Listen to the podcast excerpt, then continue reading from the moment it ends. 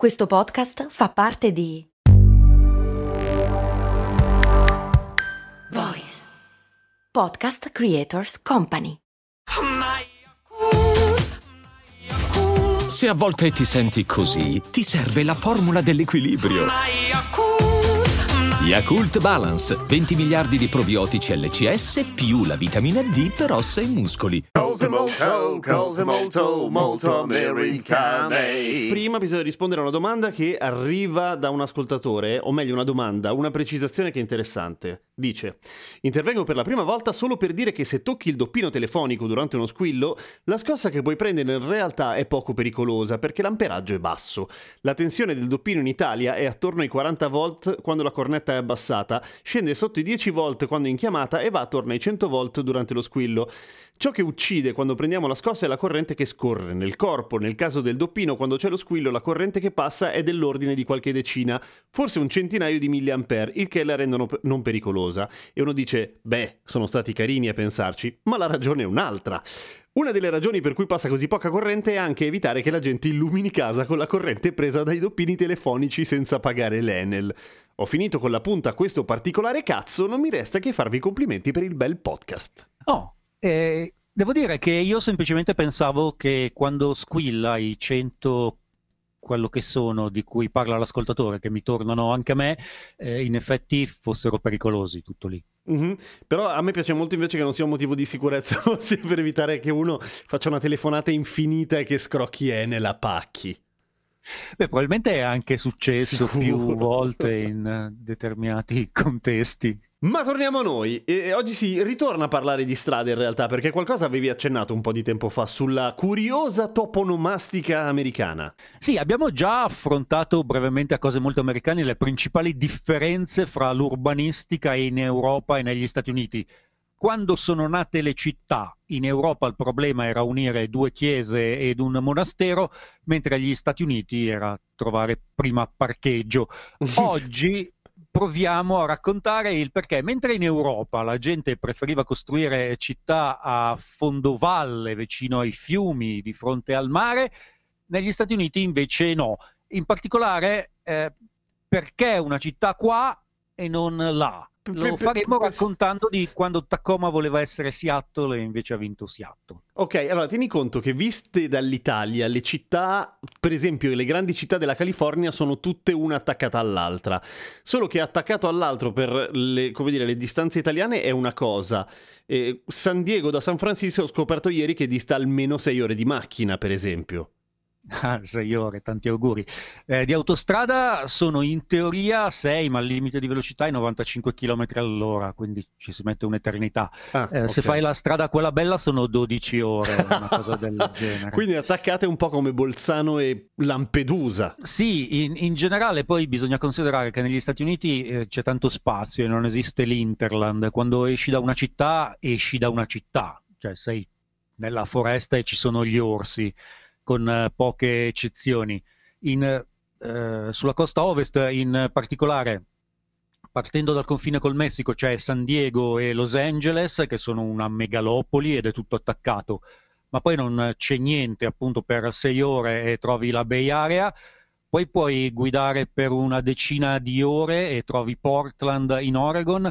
Portland è una città in mezzo al nulla. Fai conto che, come hanno dimostrato i federali l'anno scorso, del resto, se mandi 100 persone ben armate a Portland, puoi prendere la città e tenerla per una ventina di giorni senza problemi. Mm, sembra interessante.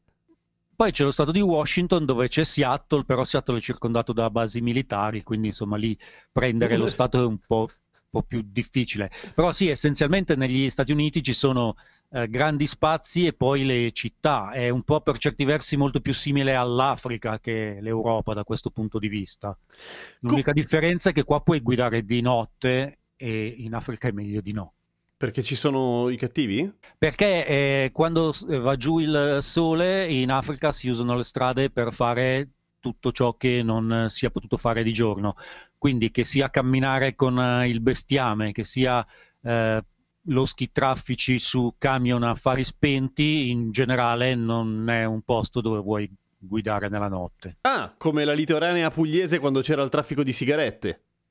Può essere, non me ne intendo così tanto di litoranea pugliese. Comunque, tornando alla lunga guerra fra Seattle e Tacoma. Ma eh, diciamo che appunto c'è un problema eh, negli Stati Uniti di eh, dove mettere le città e a seconda di che cosa. Tutto, se vogliamo, iniziò con i padri pellegrini, che erano un gruppo di idioti ed anche abbastanza ubriachi, perché considerando che eh, non si poteva portare l'acqua potabile attraversando l'Atlantico, perché non c'era acqua pota- potabile, si portava la birra e la razione erano 4 galloni al giorno. Quindi mm. non, erano, non erano tanto sobri quando sono arrivati da queste parti. Arrivarono in Nord America approdando nel punto sbagliato, insediandosi in un posto senza sorgenti d'acqua o selvaggina o risorse di sorta, morirono come mosche, dovettero chiedere del tacchino ai nativi ed è quel giorno che si celebra come la festa del ringraziamento. In generale, nei film e nei telefilm, eh, per anni abbiamo imparato che a cambiare le sorti di una città sono state le ferrovie e le autostrade se sapevi dove ne sarebbe passata una, potevi diventare ricco e cambiare le sorti di una ragione. È vero, è vero, questa cosa ritorna. E invece il trucco è sapere dove ci sarebbero stati i tacchini, no? No, nemmeno, nemmeno quello, però eh, diciamo che la location di una città eh, varia a seconda dell'economia. A volte, a volte, è semplicemente anche uno svincolo autostradale nuovo ed un centro commerciale. Lo stato di Washington alla fine del 1800 era un gruppo di villaggi di pescatori e siccome stava per arrivare la corsa all'oro, bisognava decidere quel che sarebbe diventato una eh, città vera. Eh, la corsa all'oro ha funzionato in una maniera molto strana. Eh, l'hanno scoperta prima a sud della California, poi man mano che finiva c'era uno che andava più a nord e diceva ehi ragazzi c'è oro anche qua e ci si spostava più in là. Nel 1849 l'hanno scoperta a San Francisco, hanno finito l'oro in dieci anni, sono andati più su in Oregon e finalmente nel 1890 l'hanno poi scoperto in Alaska e nello Yukon. Nel frattempo, appunto, mentre si aspettava la corsa all'oro, in, nello stato di Washington bisognava decidere eh, cosa, eh, cosa sviluppare e ci si affidò al solito sistema. Dobbiamo fare passare da qui la ferrovia a nessuno venne in mente che dopo aver passato decenni alla conquista del West ed essersi dato al cannibalismo sulle montagne rocciose, mm. nel frattempo... So quella storia, ne parliamo un'altra volta. avevano finalmente conquistato una risorsa essenziale, ovvero lo sbocco sul mare. Ah, bello, certo, utile per un sacco di cose.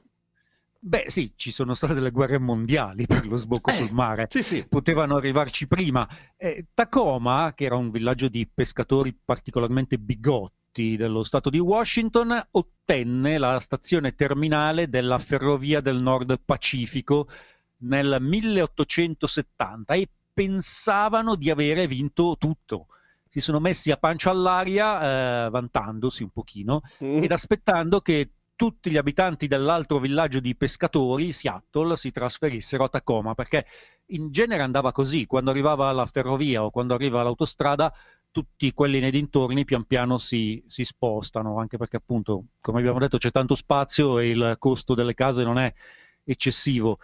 Eh, fino ad allora era andata, era andata così.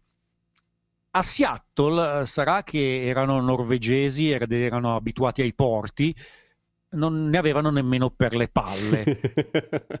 Gli piaceva benissimo dove stavano. Sì, stavano bene da, da, quelle parti anche senza ferrovia. Quando fu scoperto per l'appunto l'oro nello Yukon nel 1890, eh, Seattle si trasformò nell'ultimo porto prima, della, prima dell'Alaska. Quindi chiunque arrivasse sulla costa e arrivavano soprattutto dalla Cina, eh, dalla Russia e dalla Scandinavia, come è successo per tutto il resto delle corse allora, a partire dai 49ers a San Francisco, non gliene poteva fottere di meno che a Tacoma c'era il treno. E quindi è stato un grosso flop per il signor Tacoma. Fu una- un bagno di sangue, nel senso che loro avevano il terminale di una ferrovia che portava a sud e a sud non c'era nessun motivo di andarci.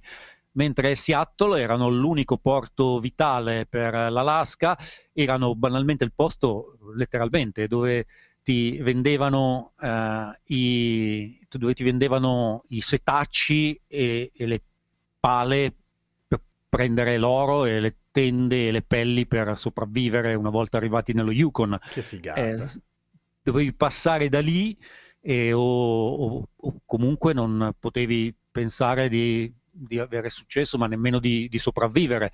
Eh, vendevano proprio dei pacchetti per i cercatori d'oro completi, appunto, con le pelli di foca, il setaccio e la pala e poi la documentazione eventualmente per comprare i diritti nel caso che scoprissi l'oro per eh, davvero. e qualcuno ce l'ha fatta Peraltro- sicuramente. Beh, sì, assolutamente.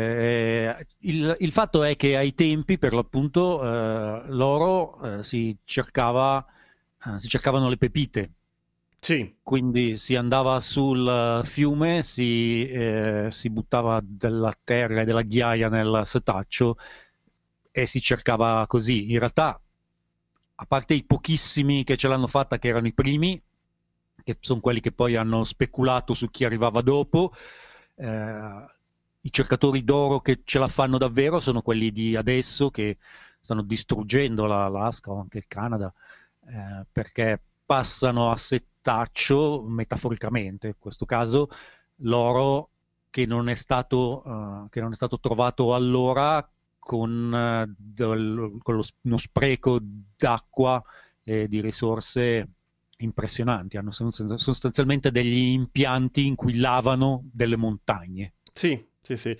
Sono un sacco di punti in comune fra il- quella parte del- degli Stati Uniti e il Cile. D'altra parte, bene o male, geograficamente si assomigliano abbastanza. E la stessa cosa succede anche nel sud del Cile, per quanto riguarda l'oro e soprattutto uno spreco d'acqua pazzesco. Ma in generale noi siamo abituati a pensare agli Stati Uniti come una cosa molto affine all'Europa bianca, perché boh, forse è quello a cui siamo abituati dai telefilm, ma in realtà ci sono molti più tratti in comune fra gli Stati Uniti e tantissimi altri, altri paesi del resto del mondo che poi effettivamente con, con l'Europa. Mhm. Ma per tornare alla dura eh, guerra fra Seattle e Tacoma, eh, il primo sbaglio di Tacoma fu per l'appunto quello di pensare che una volta ottenuto la ferrovia eh, fosse fatta. Eh, in realtà non ne hanno azzeccata una. Nel senso, dopo aver ottenuto la ferrovia, hanno detto: Oh, sai cosa facciamo? Possiamo chiedere a Frederick Law Hol- Hol- Olmsted Senior eh, di costruirci la città, perché erano davvero eh, sei villaggi di pescatori ai tempi. Quindi c'era La- tanto da fare. C'era parecchio da fare. Hanno chiamato l'architetto del Central Park di New York e nonché quello che ha costruito Boston. Eh, l'architetto in questione ha presentato un eh, progetto estremamente futuristico per il tempo che ai pescatori bigotti di Tacoma non piacque per niente. E quindi hanno ripiegato su William Isaac Smith, che era un famoso progettista di fari. Di fari. Ok. Fari, sì, e beh, del resto erano pescatori, cosa ci, no, cosa ci vuoi fare? ci gli sta. piacevano i fari di, di Isaac Smith, eh, il quale costruì fondamentalmente una griglia, come qualsiasi altra città degli Stati Uniti, eh, una griglia che univa i sei villaggi di pescatori. Non stanchi di fare cazzate, eh, decisero di cacciare tutti gli immigrati cinesi e di ammazzarne decine, se non centinaia nel processo. Scusa, Il- questo non c'entra con la progettazione della città, immagino. Beh, eh, nel senso, eh, visto che comunque in quei tempi di corsa all'oro c'erano cinesi da tutte le parti, a loro i cinesi non piacevano, quindi il 5 novembre del 1883 hanno iniziato a massacrarne a centinaia e a cercare di deportarli. È una cosa che in realtà è successa in tutte le città della costa ovest attorno a quel eh, periodo, però in- nel resto delle città della costa ovest eh, reagirono al contrario, nel senso che misero in galera chi aveva cercato di cacciare i cinesi e chi li aveva uccisi. Eh, Tacoma no, ne ha ucciso un fracasso e gli altri li ha messi su un treno per Portland. Ah, Tacoma attenzione. è ancora oggi l'unica città della costa ovest dove non esistono cinesi. Ce ne sono meno oggi che nel 1880. Beh, eh, mi sembra comunque giusto una, una certa diffidenza da parte dei cittadini cinesi nei confronti di quella città, anche se è passato del tempo. Un, un po' quello, ma un po' eh, che fu un tale imbarazzo per la nazione, nel senso che a New York si, eh, si leggeva del- di come si erano comportati i pescatori bigotti di Tacoma, che è diventato un proverbio. Quando qualcuno cerca di risolvere i problemi razziali alla cazzo, eh, si parla di metodo Tacoma. Che è una cosa molto brutta. non è una cosa di cui andare, andare fieri. Quindi così, mentre oggi Seattle è Seattle, Tacoma è Tacoma, che è la città dove i serial killer vanno a fare l'Erasmus. E-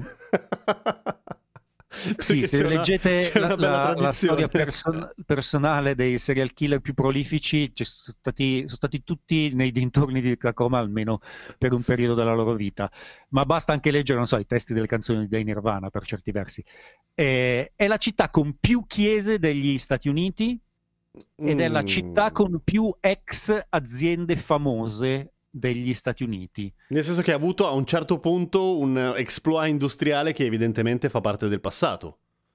No, nel senso che una volta che uno apre un'azienda che effettivamente ha un qualche successo, gli si dice immediatamente vai via da lì. Per dire, la Mars è stata fondata a Tacoma. e se fosse rimasta a Tacoma sarebbe rimasta piccola. Beh, sì, non sarebbe stato bello, un po' perché a Tacoma appunto non ci vuole andare nessuno, un po' perché davvero non, non sta bene. C'è da dire che il palazzo dove è stata fondata la Mars esiste ancora ed è un palazzo bellissimo, come tutta Tacoma. Cioè Tacoma eh, alla fine, eh, per il fatto che non è diventata Seattle, eh, è riuscita a mantenere un decoro urbano notevole. Il centro di Tacoma è un posto meraviglioso dove l'Università di Washington ha costruito un campus negli ex palazzi industriali che è una meraviglia. Eh, però eh, si, so dire, è un modo per marcare la differenza con qualsiasi altra città eh, di successo. Eh, in genere il- i, i metri quadri di fronte al mare in centro diventano un posto dove si costruiscono i grattacieli. A Tacoma c'è un'università in cui non vuole andare nessuno, anche perché, perché è l'università dove vai se ti rifiutano da qualsiasi università, non dico l'I- l'Ivy League, ma davvero qualsiasi università. C'è un dipartimento d'arte in cui ti insegnano a dipingere le pietre. Cri, tu abiti a Tacoma? Ci sono stato due anni. Poi sei andato via perché stavi avendo successo. Sono andato via perché Tacoma è uno di quei posti che resta interessante finché impari la sua storia. E poi Sì, quando- la scopri e vuoi fuggire? No, e poi ad un certo punto, quando hai finito di imparare la sua storia, devi iniziare a viverci per davvero. E a quel punto non c'è niente di interessante. È un posto di bigotti. eh, in alcune aree di Tacoma, siccome ci sono ancora le giurisdizioni dei sette villaggi di pescatori originari, non si possono bere alcolici dopo le 5. Davvero? È, sì, è circondata da basi militari e quindi eh, quasi tutta la popolazione sono ex militari eh, con problemi di addiction eh, devastanti. È il posto più famoso del mondo per fare il bypass gastrico, quindi c'è un 13% della popolazione ex obesa con altri problemi di addiction e di, eh, di quotidiano impressionanti e, e- tante altre cose, potrei andare avanti veramente a, a lungo. Beh, possiamo dire non, and- non andate a Tacoma, non a viverci. In realtà, attenzione, Tacoma è per il- l'industria del vetro soffiato ciò che è Parma per il football americano. Nel senso, eh, allo stesso modo in cui se sei un quarterback sfigato vai a giocare a Parma e vinci tutto nella tua vita, se sei uno di Murano che non ce l'ha fatta, vai a Tacoma. fatta, vai a Tacoma dove c'è il, eh, il forno di eh, vetro soffiato artistico più famoso della costa ovest, vengono valanghe di turisti dall'Asia per visitarlo, fanno cose kitsch da morire come gli hamburger di vetro soffiato. No. E, e ci sono monumenti di vetro soffiato dappertutto che eh, sono bellissimi si- finché non pensi che sono bellissimi se sono puliti e si sporcano in due giorni. Sì. Quindi, eh, siccome li lavano una volta all'anno, quella volta lì sono effettivamente una figata. Eh, hai detto hamburger di vetro soffiato e ho avuto ovviamente un'epifania per quanto riguarda la copertina di questa puntata. Se non sarà un hamburger di vetro soffia- soffiato, sappi tu e sappiate voi, ascoltatrici e ascoltatori, che ho fallito. No, guarda, lo trovi facile. Ok. Basta che cerchi il museo del, il museo del vetro di Tacoma e troverai anche l'hamburger. Grazie. Glass hamburger ornament subito. che merda incredibile. Ma sai che davvero ci sono questi personaggi che vengono da Venezia e sono considerati delle specie di... li chiamano maestro. Che Mm. probabilmente è gente che appunto ha ha fallito al liceo di Murano, cioè ha abbandonato in prima. Che roba, non avrei mai detto. E adesso un bel caffè finito. Perché rischiare di rimanere senza caffè quando puoi abbonarti a Caffè Borbone? Prezzi vantaggiosi, costi di spedizione inclusi, tante possibilità di personalizzazione e l'abbonamento lo sospendi quando vuoi. Decidi tu la frequenza, la qualità, scegli tra le cialde e capsule compatibili e crea il tuo mix di gusti e miscele. Mai più senza caffè con l'abbonamento Caffè Borbone. Tutte le info su caffèborbone.com.